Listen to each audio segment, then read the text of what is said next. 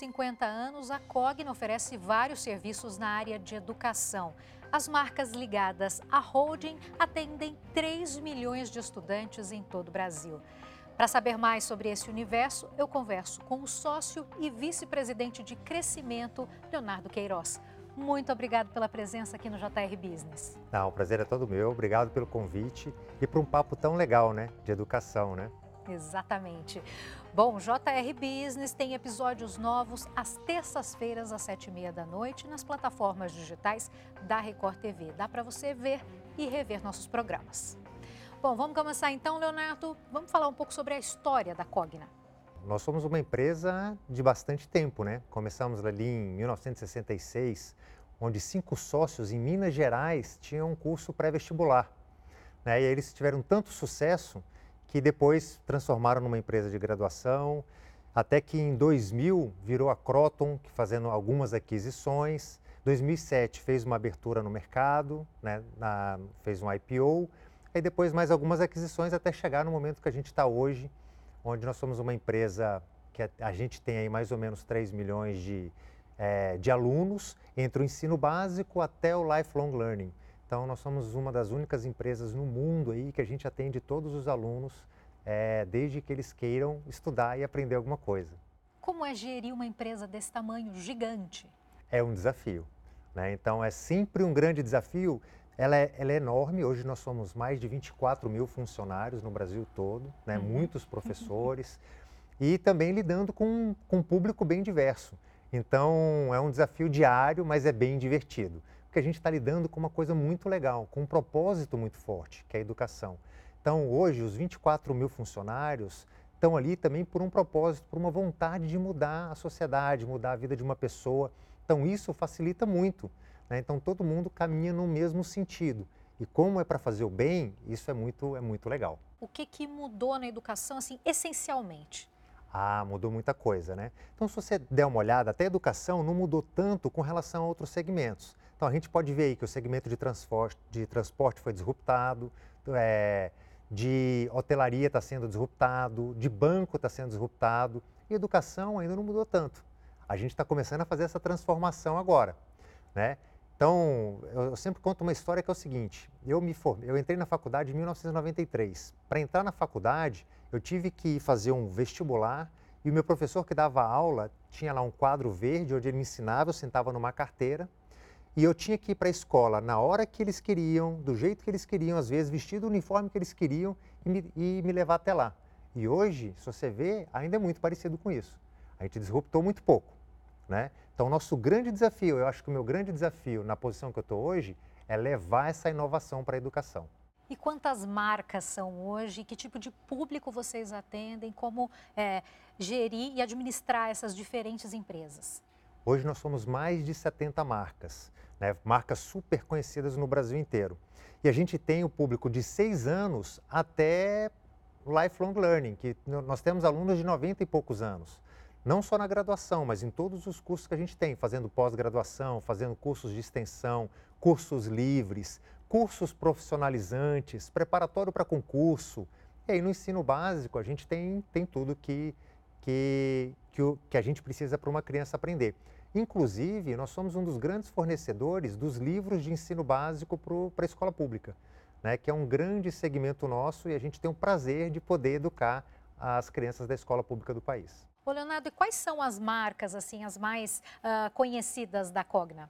Olha, então a gente tem várias marcas. Então, quando a gente pega, por exemplo, graduação, a gente tem a Anhanguera, que tem graduação no país inteiro, Unopar, que é também outro, outro grande ícone no, no, Brasil como um todo. A gente tem uma marca de inglês que é super interessante, que é a Red Balloon, que nós temos franquias no Brasil todo. No ensino básico, a gente trabalha com, é, nós temos a Ângulo, a Maxi, que são ensino básico também, que estão permeados no Brasil inteiro.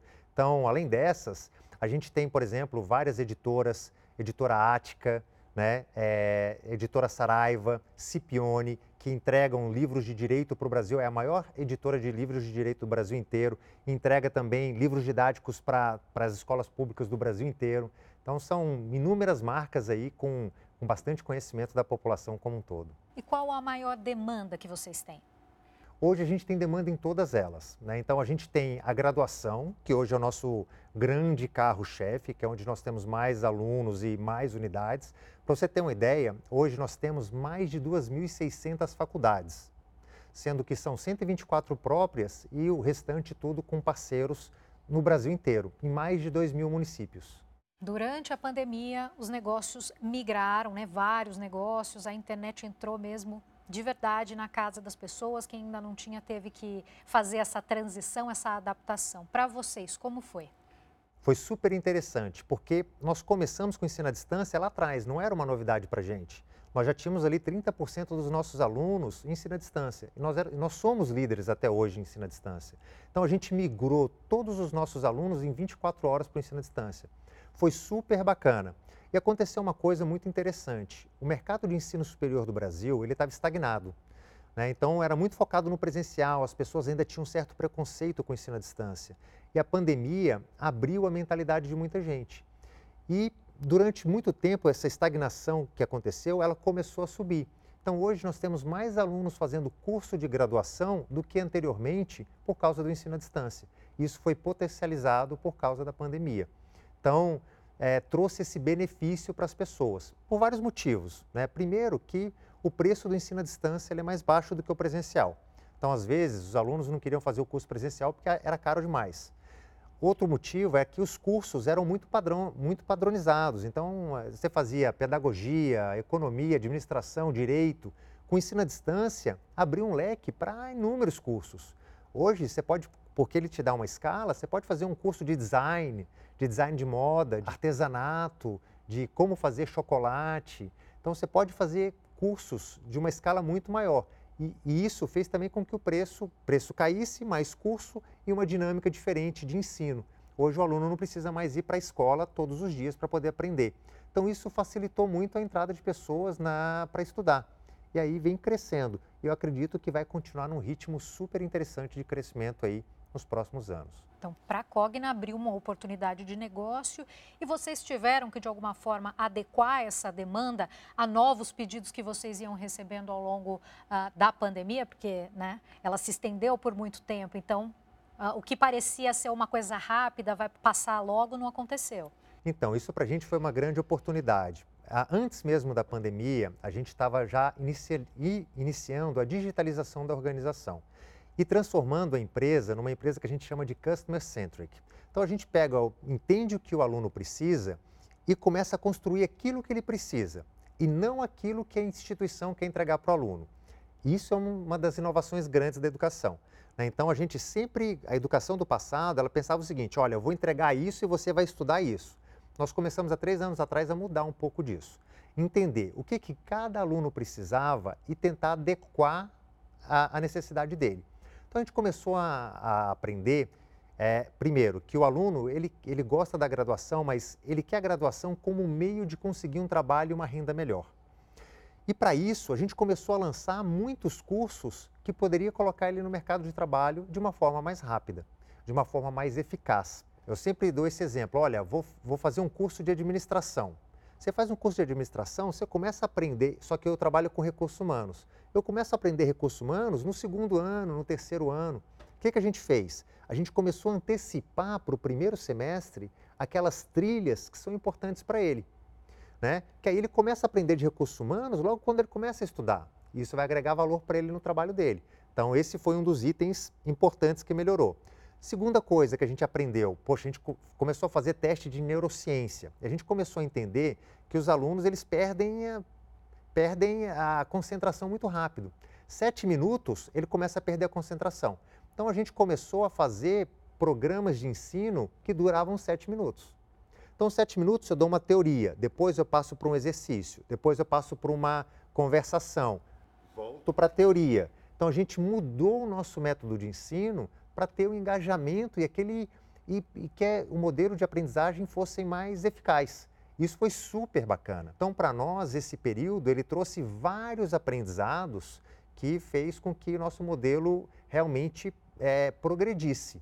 E hoje a gente tem uma coisa super bacana que é o Adaptive Learning, que é você entender o que cada um precisa e começar a entregar para as pessoas aquilo, aquilo que elas realmente precisam. não aquilo que a gente quer entender. Eu acho que o futuro da educação passa muito por isso. E como vocês conseguem fazer o monitoramento da qualidade do ensino? Pelo que eu estou entendendo aí, ah, vendo, estudando neurociência, tem alguns resultados, então, que são ali até teóricos, né? Uhum. Mas na prática, o aluno aprende mais? Vocês perceberam uma resposta mais rápida? Então, isso é sempre uma pergunta muito interessante, né? Ah, primeiro, a gente continua, tem as provas, tem os trabalhos em grupos, mas o que, que é o aprendizado, né? Aprendizagem é, é você colocar em prática aquilo que você entendeu. E muita e existe sempre uma comparação uh, de uma qualidade, por exemplo, de uma uh, de uma faculdade que tem que pública com uma faculdade que está cuidando mais de classe C e D. Fala assim, olha, a qualidade é a mesma? Depende, porque depende daquilo que a pessoa está estudando quer. Talvez a pessoa que está estudando ali na faculdade pública quer realmente escrever um paper, é, quer fazer alguma coisa super top, ela tem que ter um, um estudo mais aprofundado realmente. Agora, para uma classe C, D e E que está ali, é, teve dificuldade já no ensino médio, é, é difícil arrumar um emprego, ela não está querendo coisas tão aprofundadas, ela quer se inserir no mercado de trabalho. Então, para essa pessoa, qualidade é colocar ela no mercado de trabalho. E a gente trabalha pensando nisso, pensando naquilo que cada um quer. Então a gente tem o curso para a pessoa que quer se aprofundar, o curso para a pessoa que quer estar tá ali no, no, meio, mas também temos o curso para aquela pessoa que quer entrar no mercado de trabalho, quer dar o primeiro passo. Né? Então a gente foca, a qualidade para nós é aquilo que cada indivíduo precisa. A gente tenta concentrar nisso. Vocês ressignificaram a palavra qualidade nesse sentido, né? A satisfação. Exatamente. Né? Então, mas a gente persegue também alguns itens de qualidade. Por exemplo, o MEC ele faz algumas provas pra, que chama ENAD, IDD, para entender o nível é, do curso que todas as faculdades estão entregando. A gente tem muito foco nisso. Então, a gente vem subindo gradativamente. E ele é importante, mas para nós, tão importante quanto entender se a gente está mudando a vida daquela pessoa que está vindo estudar conosco. A gente acredita que só vai conseguir aumentar o volume, o volume de pessoas que estão estudando se a gente focar nelas. E essa é a diferença do quando eu falo de customer centric. Eu estou focado em mudar a vida daquela pessoa e não entregar aquilo que a instituição quer. É uma diferença grande. Então a gente sai do modelo de aprendizado baseado no professor somente, né, que o professor está lá ensinando, para o modelo de aprendizado do aluno. O que, que o aluno quer aprender? E aí vem até um, sempre uma pergunta super importante que eu tenho certeza que você vai me fazer em algum momento. E o professor nisso tudo? É mais importante do que nunca. Né? Porque hoje, se você pensar, todo o conteúdo ele está disponível na internet de uma forma gratuita, até. Você nem precisa pagar. Só que é tanto conteúdo que como que você vai saber aquilo que você vai aprender? Aí vem o papel do professor. Muito menos aquele papel de vou te ensinar alguma coisa, mas um papel de vou te mostrar o que você deveria aprender e como você deve aprender. Né? Então o professor muda um pouco o papel dele. Na minha opinião, ele passa a ter uma importância, inclusive, maior agora, mais relevante. E, e ele sai daquele papel de, ó, oh, vou te ensinar a decorar alguma coisa, aprender alguma coisa, mas é para você, para aquilo que você quer, para o seu emprego, por que, que você não vai, não estuda isso daqui? Já que você vai estudar isso daqui, o que, que seria, quais são as matérias importantes? Essa, essa e essa. Como é que você vai buscar isso? É importante você ler? É importante você fazer algo prático? Então, o professor agora ele muda um pouco a forma que ele, que ele vai abordar os alunos. Como funciona essa comunicação entre os professores e os alunos? Se ela é tão efetiva quanto na sala de ah, aula, que às vezes tem mesmo. aquela mãozinha, né? Isso mesmo. então, aí a, a gente está usando muita tecnologia para isso. Ela não é igual, né? Então, quando você tem o contato é, cara a cara, ele é muito rico. Só que você pode criar mecanismos que possam minimizar a distância. Né? Então, com plataformas modernas, onde você permite com que os alunos possam se posicionar, onde você tenha trocas. Né? Então, tem algumas coisas que, que minimizam os problemas, mas o cara a cara realmente ele é, ele é, é muito mais bacana. Só que, quando você está em uma, em uma aula virtual, você tem alguns benefícios. Então, se imagine, vamos imaginar aqui que a gente está indo para aula. Então, todo mundo entra na sala de aula. Só para colocar ordem na sala, o professor vai levar uns 5 a 6 minutos. Para ver quem está lá, mais um tempo. Né? Então, ele está lá atrás escrevendo alguma coisa, falando alguma coisa, muita gente não prestando atenção. Isso não ocorre numa aula à distância. Então, você consegue ter aulas mais produtivas à distância, Porque você pega aquele tempo que a pessoa está é, tá prestando atenção. Então, numa aula, numa aula virtual, eu posso dar seis minutos de teoria, aí eu já entro com um vídeo, aí eu já. tudo de uma forma mais automática. Então, tem mecanismos que você deixa aquela aula mais engajadora. E olha só, hoje a gente vai fazer uma aula, por exemplo, numa cidade do interior do Amazonas. Quem que é o professor de engenharia do interior do Amazonas? É o engenheiro de lá. Ele pode ser um belíssimo engenheiro, mas ele não tem acesso a tudo que está acontecendo no mundo.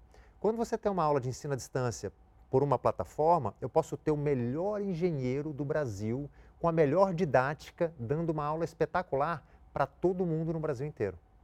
Então, olha só o ganho que, eu, que a gente pode ter. A gente pode levar conhecimento para todo mundo no mesmo nível. Então, isso é um ganho enorme que o ensino à distância traz para a gente. Essa nova forma de ensino é para democratizar a educação no Brasil, você acredita? Ah, eu acredito sim. É, então, é, todo país do mundo que cresce muito é porque tem um país com, com nível de educação elevado. E no Brasil, nosso nível de educação ainda é baixo. Né? Então, para você ter uma ideia, na graduação, nós temos 18% da população é, de 24 a 35 anos com graduação. Países como, por exemplo, Coreia do Sul, esse volume é maior do que 40%. E por que, que as pessoas não vão estudar? A gente fez uma pesquisa muito interessante sobre isso. Eu queria entender, ao invés de tirar é, conceitos, nós vamos fazer uma pesquisa por que, que as pessoas não vinham estudar. E aí nós descobrimos basicamente três coisas. Primeiro, que elas achavam que era caro. E realmente era caro quando era só presencial. Resolvemos com o ensino à distância. Segundo, elas tinham medo. Né? Então, assim, poxa, eu mal fiz o segundo grau, vou estudar, matemática é difícil pra caramba. E as pessoas, em geral, elas terminam o segundo grau, começam a trabalhar, ficam um tempo trabalhando, depois elas vêm estudar. E o terceiro, o mais importante, é que elas não têm uma referência. Então, eu, por exemplo, quando eu parei o meu segundo grau, eu não queria fazer curso superior. Minha mãe falou, o quê? Você vai fazer curso superior sim. Então, só depois de você terminar o seu curso superior que você vai fazer o que você quiser. Só que não é o que acontece na maioria das casas da, da população brasileira. 80% dos nossos alunos hoje, de um milhão de alunos na graduação, é a primeira pessoa a fazer um curso superior na família. Então, essa pessoa não teve alguém que, que levasse ela como, tivesse uma referência para falar, você vai estudar. Então, todas essas mudanças que a gente está fazendo, é, primeiro, baixamos o preço. Segundo, a gente tornou o ensino mais adaptativo. Colocamos um monte de cursos novos, com um modelo muito mais inteligente, engajador e a gente está tentando construir uma referência. Levar para várias, para todas essas pessoas que não têm acesso a essas informações, esse tipo de informação. Que se ela começar a estudar, ela vai ter uma remuneração mais alta, ela vai ter um nível de desemprego mais baixo. Por que, que ela não faz isso? Porque ela não, não tem essa informação. Então a gente está construindo essa, é, como é que eu posso dizer, esse ambiente para que ela possa vir. E isso, sem dúvida nenhuma, é democratizar. Para você ter uma ideia, vieram estudar conosco em 2019, 2019 350 mil alunos. Esse ano são mais de 700 mil alunos. No ano que vem, acredito que vai ser ainda mais. Mas eu, eu tenho um propósito de trabalhar com educação muito forte. Eu gostaria de, daqui a 3, 4 anos, tivessem 4, 5 milhões de pessoas estudando. Porque isso vai mudar a vida daquela pessoa que vier estudar. E isso, com o tempo, vai mudar a sociedade, com certeza. Você fala com muito entusiasmo do ensino, né? Como é que começou a sua carreira? Você já chegou na educação? Não.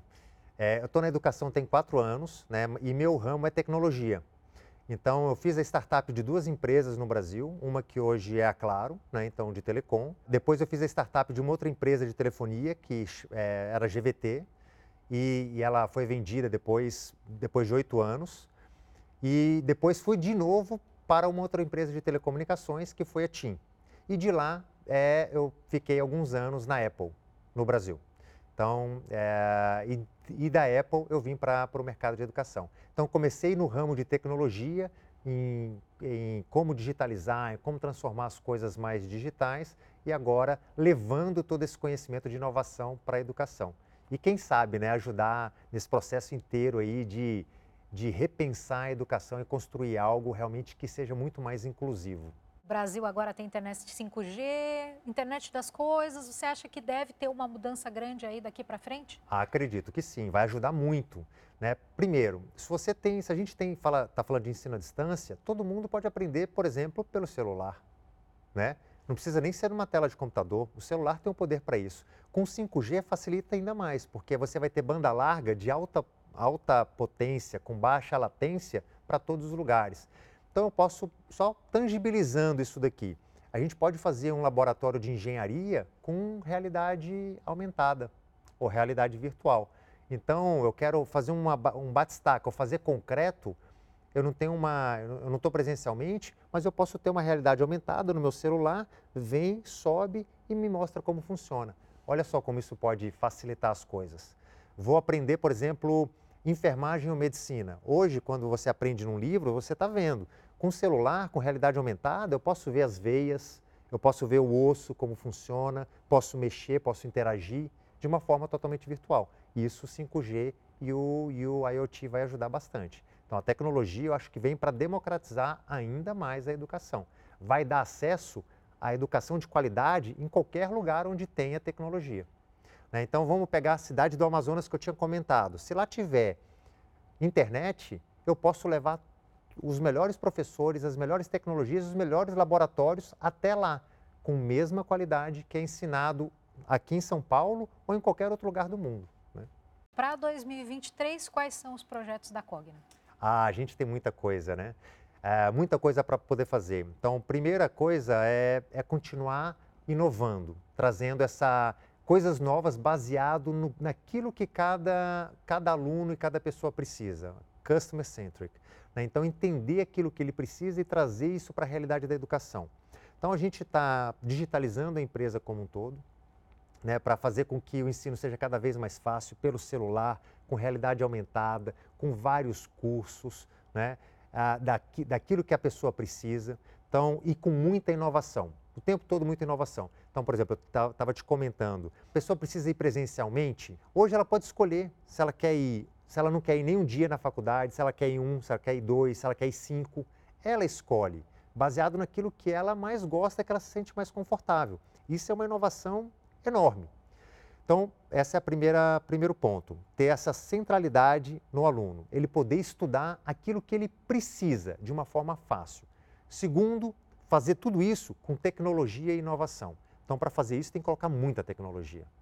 E a gente está construindo muita tecnologia legal. Então, a gente andou muito depois da pandemia, mas a partir de tecnologia tem uma coisa muito legal, que ela anda muito mais rápido à medida que você vai melhorando. Então, nos próximos dois anos, o nosso salto vai ser ainda maior. E por terceiro e último é o que eu tinha comentado de ambidestralidade. A gente tem que fazer aquilo que a gente faz hoje muito bem e começar a colocar muitas inovações ao redor para ir acrescentando nisso que a gente faz, faz super bem. Então a gente vai lançar muitos cursos novos.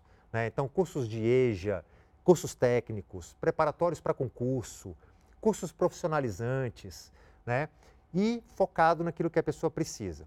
Tangibilizando isso um pouquinho. Olha, as pessoas viram e falam assim, eu quero estudar enfermagem. Hoje a gente vai falar assim, ah, então você vai fazer a graduação de enfermagem. A gente quer mudar esse conceito. Então, quando eu converso com uma pessoa e pergunto para ela, o que, que você precisa fazer? O que, que você quer? Onde é a sua melhor versão de si? Ela fala assim, ah, eu quero entrar no ramo de saúde. Aí eu vou entender se ela vai fazer uma graduação, uma pós-graduação. Aí se a pessoa fala assim, oh, não, graduação para mim ainda não estou lá.